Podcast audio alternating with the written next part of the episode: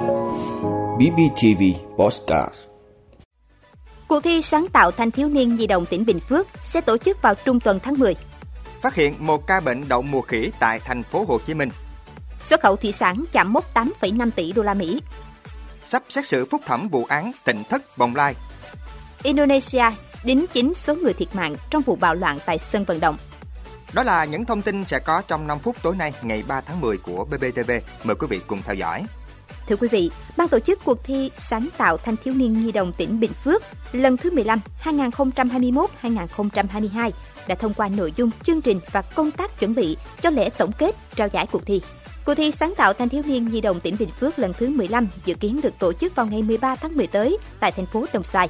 Bên cạnh trên 120 tác giả, nhóm tác giả đạt giải, Buổi lễ cũng sẽ có sự tham dự của lãnh đạo tỉnh, đại diện các sở, ban ngành, địa phương để tăng thêm phần long trọng và thể hiện sự trọng thị đối với các tác giả, nhóm tác giả đạt giải. Buổi lễ sẽ được livestream trên các hạ tầng số của Đài Phát thanh Truyền hình và Báo Bình Phước. Đồng thời, ban tổ chức cũng trưng bày các mô hình, sản phẩm đạt giải tại Trung tâm Chính trị thành phố Đồng Sai trước, trong và sau buổi lễ.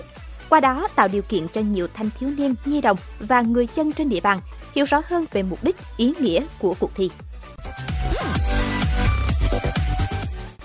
Thưa quý vị, ông Tăng Chí Thượng, giám đốc Sở Y tế thành phố Hồ Chí Minh cho biết, thành phố Hồ Chí Minh đã ghi nhận một ca bệnh đậu mùa khỉ đầu tiên.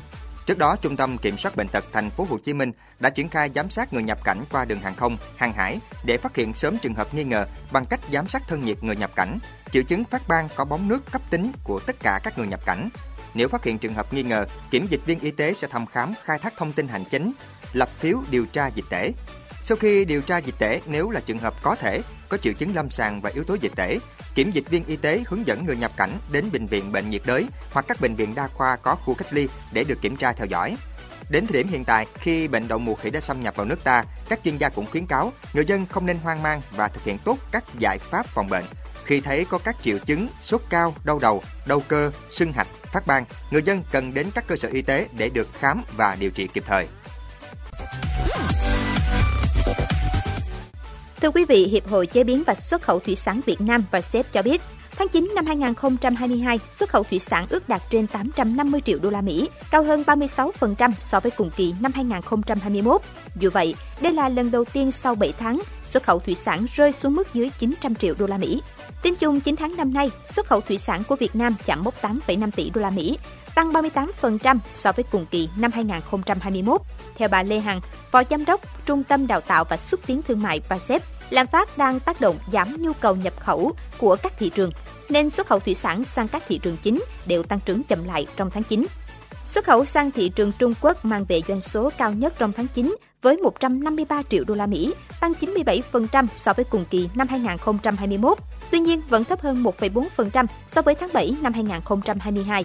Trong khi đó, xuất khẩu sang Mỹ giảm 11% so với cùng kỳ, đạt 140 triệu đô la Mỹ.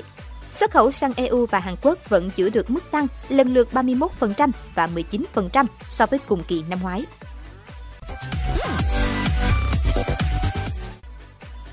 Thưa quý vị, dự kiến ngày 14 tháng 10 tới, Tòa án Nhân dân tỉnh Long An sẽ xét xử phúc thẩm vụ án xảy ra tại tỉnh Thất Bồng Lai.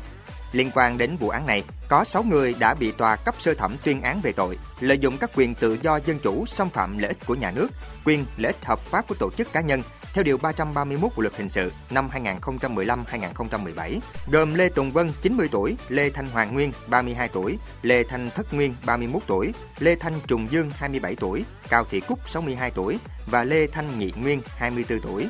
Tại phiên tòa sơ thẩm trước đó, Tòa án Nhân dân huyện Đức Hòa, tỉnh Long An tuyên phạt bị cáo Lê Tùng Vân với vai trò chủ mưu đứng đầu bị tuyên phạt 5 năm tù. Năm bị cáo còn lại nhận mức án từ 3 đến 4 năm tù. Trong vụ án này có 5 luật sư bào chữa cho ông Lê Tùng Vân và 5 thành viên còn lại gồm các luật sư Ngô Thiện Hoàng Anh, Trịnh Vĩnh Phúc, Nguyễn Văn Miến, Đào Kim Lân và Đặng Đình Mạnh, thành viên đoàn luật sư thành phố Hồ Chí Minh. Những người tiến hành tố tụng trong phiên tòa phúc thẩm vụ tỉnh thất Bồng Lai, thẩm phán chủ tọa phiên tòa ông Dương Ngọc Thành, các thẩm phán ông Nguyễn Thiện Tâm, ông Trần Văn Quán, thư ký phiên tòa ông Lê Hồng Nhật Châu và bà Nguyễn Thị Kim Phượng.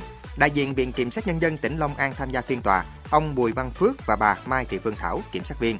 Ngoài ra, phiên tòa cũng đề nghị triệu tập các nhân chứng bị hại có liên quan, gồm Công an huyện Đức Hòa, người đại diện ông Nguyễn Sơn, trưởng Công an huyện, Giáo hội Phật giáo Việt Nam tỉnh Long An, người đại diện ông Trương Ngọc Toàn, pháp danh Thích Minh Thiện, trụ trì chùa Thiên Châu, ông Trần Ngọc Thảo, pháp danh Thích Nhật Từ, trụ trì chùa Giác Ngộ. Thưa quý vị, cảnh sát trưởng khu vực Đông Java, Indonesia cho biết số người thiệt mạng trong vụ bạo loạn bóng đá hiện là 125 người và hơn 320 người khác bị thương. Theo Phó Thống đốc Java, Emin Dadak, con số 174 người thiệt mạng thông báo trước đó có thể do nhầm lẫn vì một số người thiệt mạng bị ghi tên hai lần khi họ được chuyển đến một bệnh viện khác. Thống kê trước đó cho thấy có hai cảnh sát thiệt mạng trong vụ việc, 34 người chết ngay trong sân vận động và những người khác tử vong tại bệnh viện. Thảm kịch bóng đá được cho là nghiêm trọng nhất trong lịch sử, xảy ra khi các cổ động viên thất vọng vì đội nhà thua cuộc lao vào sân, buộc cảnh sát phải dùng hơi cay trong nỗ lực kiểm soát tình hình, khiến đám đông dẫm đạp lên nhau và nhiều người bị ngạt thở. Người đứng đầu Liên đoàn bóng đá châu Á, Sheikh Salman bin Ibrahim Al Khalifa, trong một tuyên bố bày tỏ sốc trước thảm kịch bóng đá, gửi lời chia buồn đến gia đình các nạn nhân. Chủ tịch FIFA Gianni Infantino cũng cho rằng sự kiện là ngày đen tối cho tất cả những người liên quan. Tổng thống Indonesia Joko Widodo yêu cầu các cơ quan liên quan phải thực hiện tiến hành đánh giá an ninh toàn diện tại các trận đấu, đồng thời yêu cầu Liên đoàn bóng đá Indonesia dừng tất cả các trận đấu trong khuôn khổ giải BRI Liga 1 cho đến khi một cuộc điều tra được hoàn thành và tình hình an ninh được cải thiện.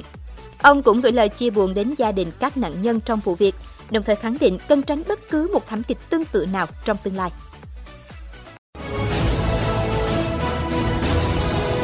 Vị đã luôn ủng hộ các chương trình của Đài Phát thanh truyền hình và báo Bình Phước. Nếu có nhu cầu đăng thông tin quảng cáo ra vặt, quý khách hàng vui lòng liên hệ phòng dịch vụ quảng cáo phát hành số điện thoại 02713 887065. BBTV, vì bạn, mỗi ngày.